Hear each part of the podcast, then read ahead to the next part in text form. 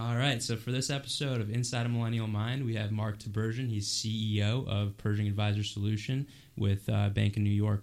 He's also one of the 25 most influential people in financial services, as uh, recorded by Investment Advisor. This has been 14 times. He's written five books, and it's an incredible honor to have you on my podcast. So, welcome, Mark. Great, thanks to be here. Uh, yeah, so want to get started on you know talking about something that you're championing right now, and that's reverse mentoring. Hmm. Can you explain to our audience a little bit about what reverse mentoring is and how it's benefited you? Sure. So the concept of mentoring, I think, is familiar to people. It's different than management. It's the whole idea of having someone with wisdom and insight uh, provide guidance to other individuals uh, so that they can progress in their career or make an impact or make choices that are going to be different. One of the things that occurred to us at uh, at Pershing, uh, a couple of my colleagues came up with the idea, is that uh, when we looked around our executive suite, we found that we had uh, people who were mostly my age and mostly my gender, uh, and mostly my race, and so uh, clearly we weren't getting the diversity of thought that that we required.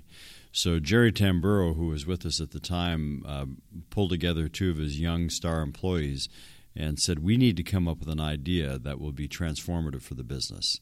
So they contacted other people around the country to come up with this idea of changing the dynamic where young people become the mentors to senior executives uh, to guide us on the choices we're making.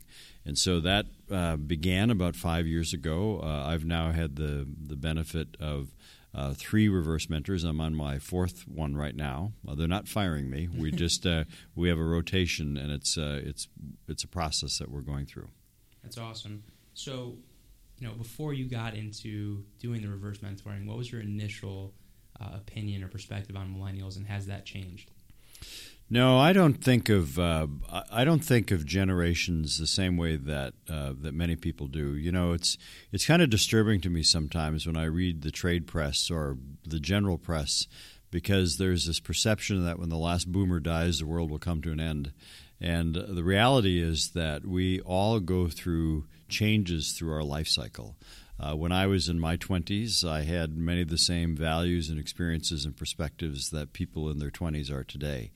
Uh, there are differences in experiences, though, and I think that that's that's the um, the approach I take to it is that you have uh, you're a, you're a digital native. Uh, I was not. I mean, uh, personal computers came into being after I was an adult.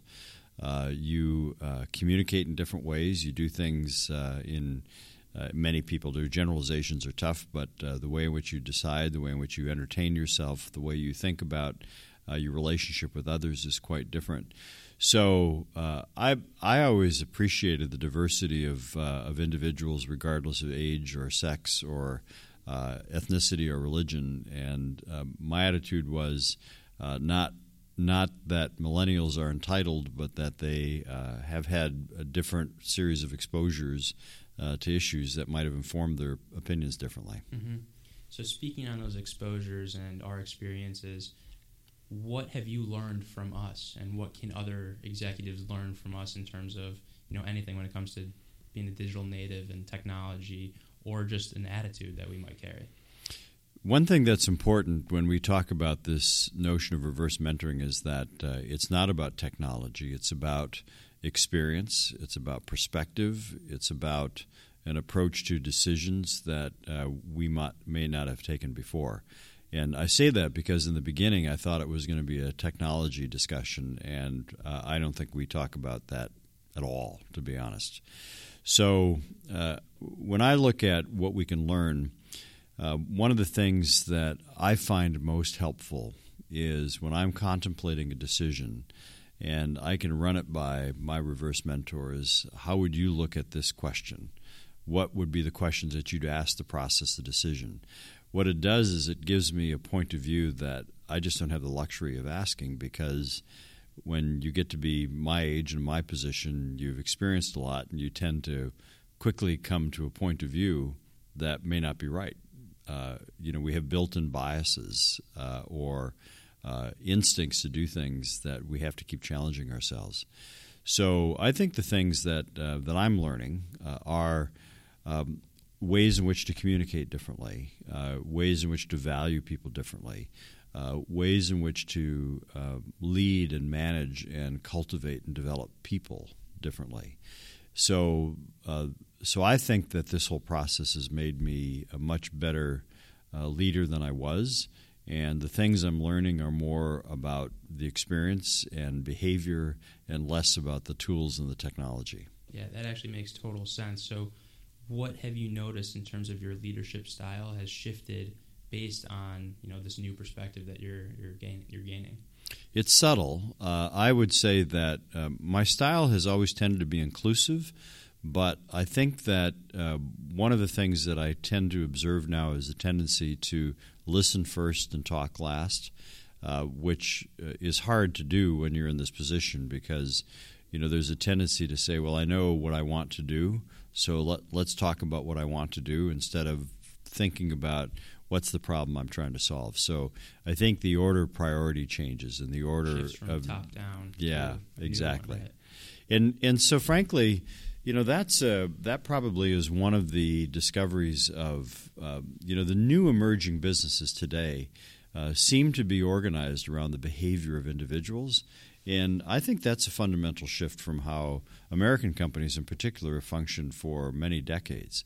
Uh, you know, when you think about uh, let's create a product and sell it, uh, rather than saying let's understand uh, the behaviors and the expectations and the needs people have and create a solution for it, that's really quite a different orientation. Absolutely.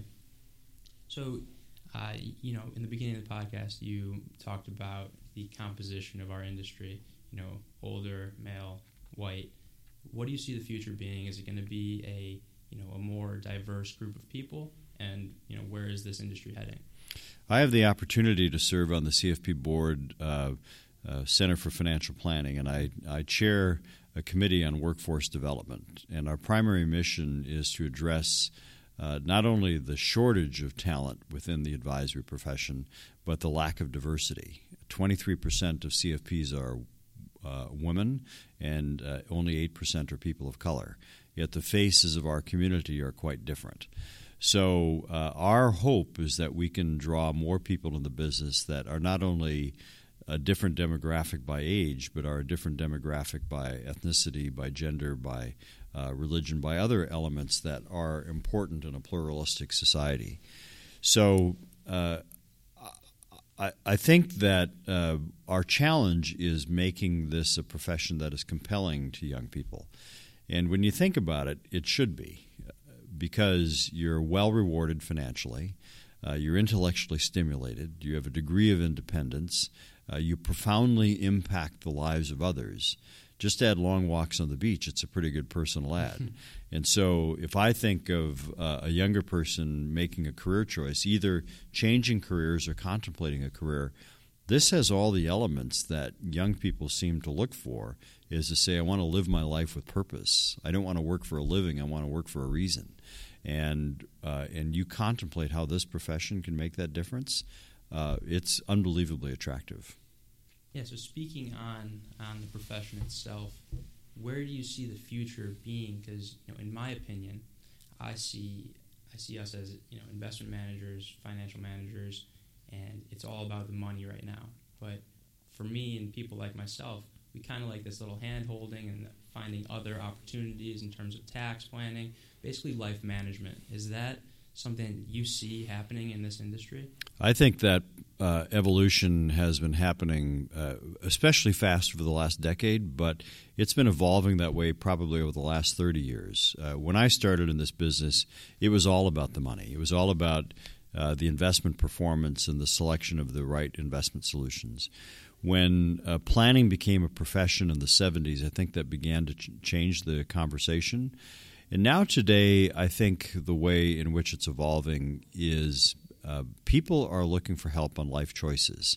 So, uh, for example, uh, people of means often want to think about what kind of impact they can make with their wealth, uh, or uh, how are they going to leave a legacy?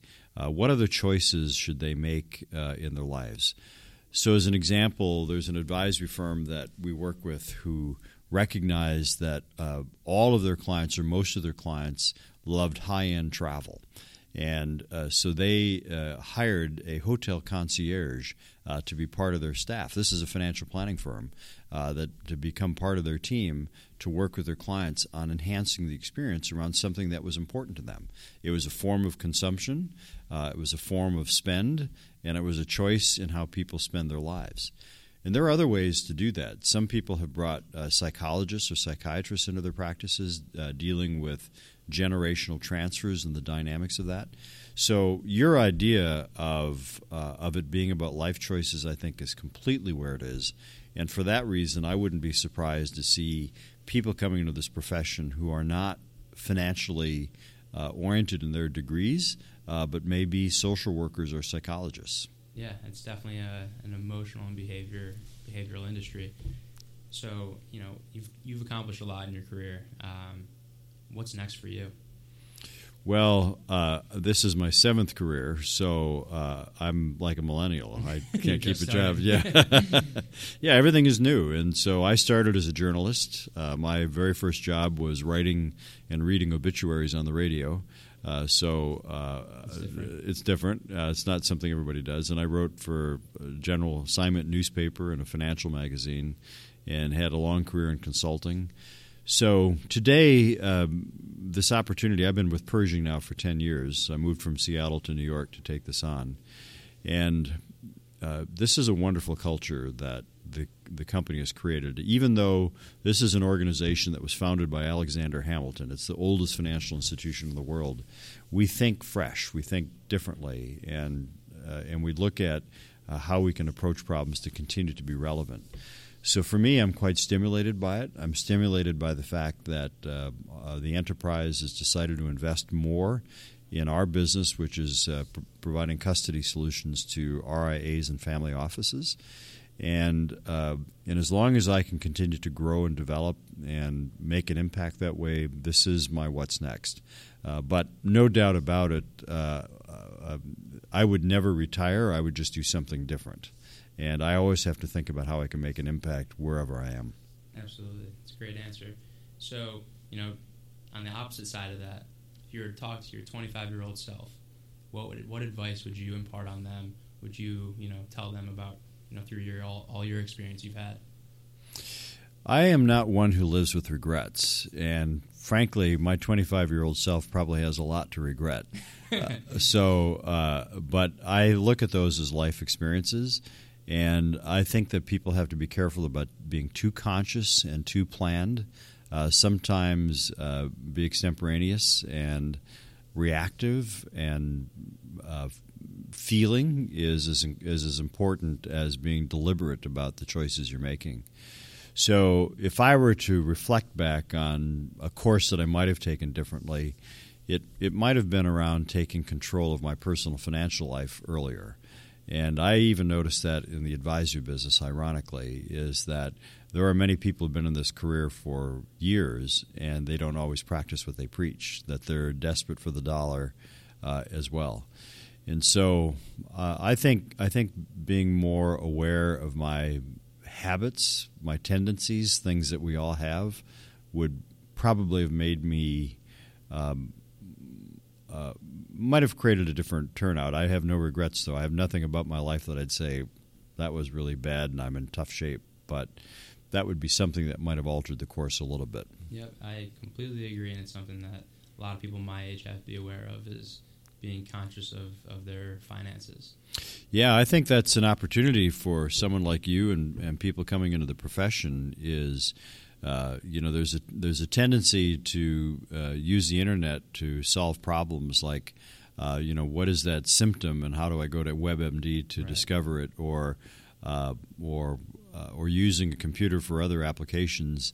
And I worry sometimes that people rely too much on technology when sometimes wisdom from interacting with a human being is important. I would love to see the profession evolve in a direction that it isn't about the assets, but it's about the choices. And hopefully, uh, your listeners, your constituency, will be thinking about engaging someone like you to help think about those decisions going forward. Well, I really appreciate your time, Mark. Uh, it's time to have a good night and reflect on how awesome this week's been. Thank you so much. Awesome.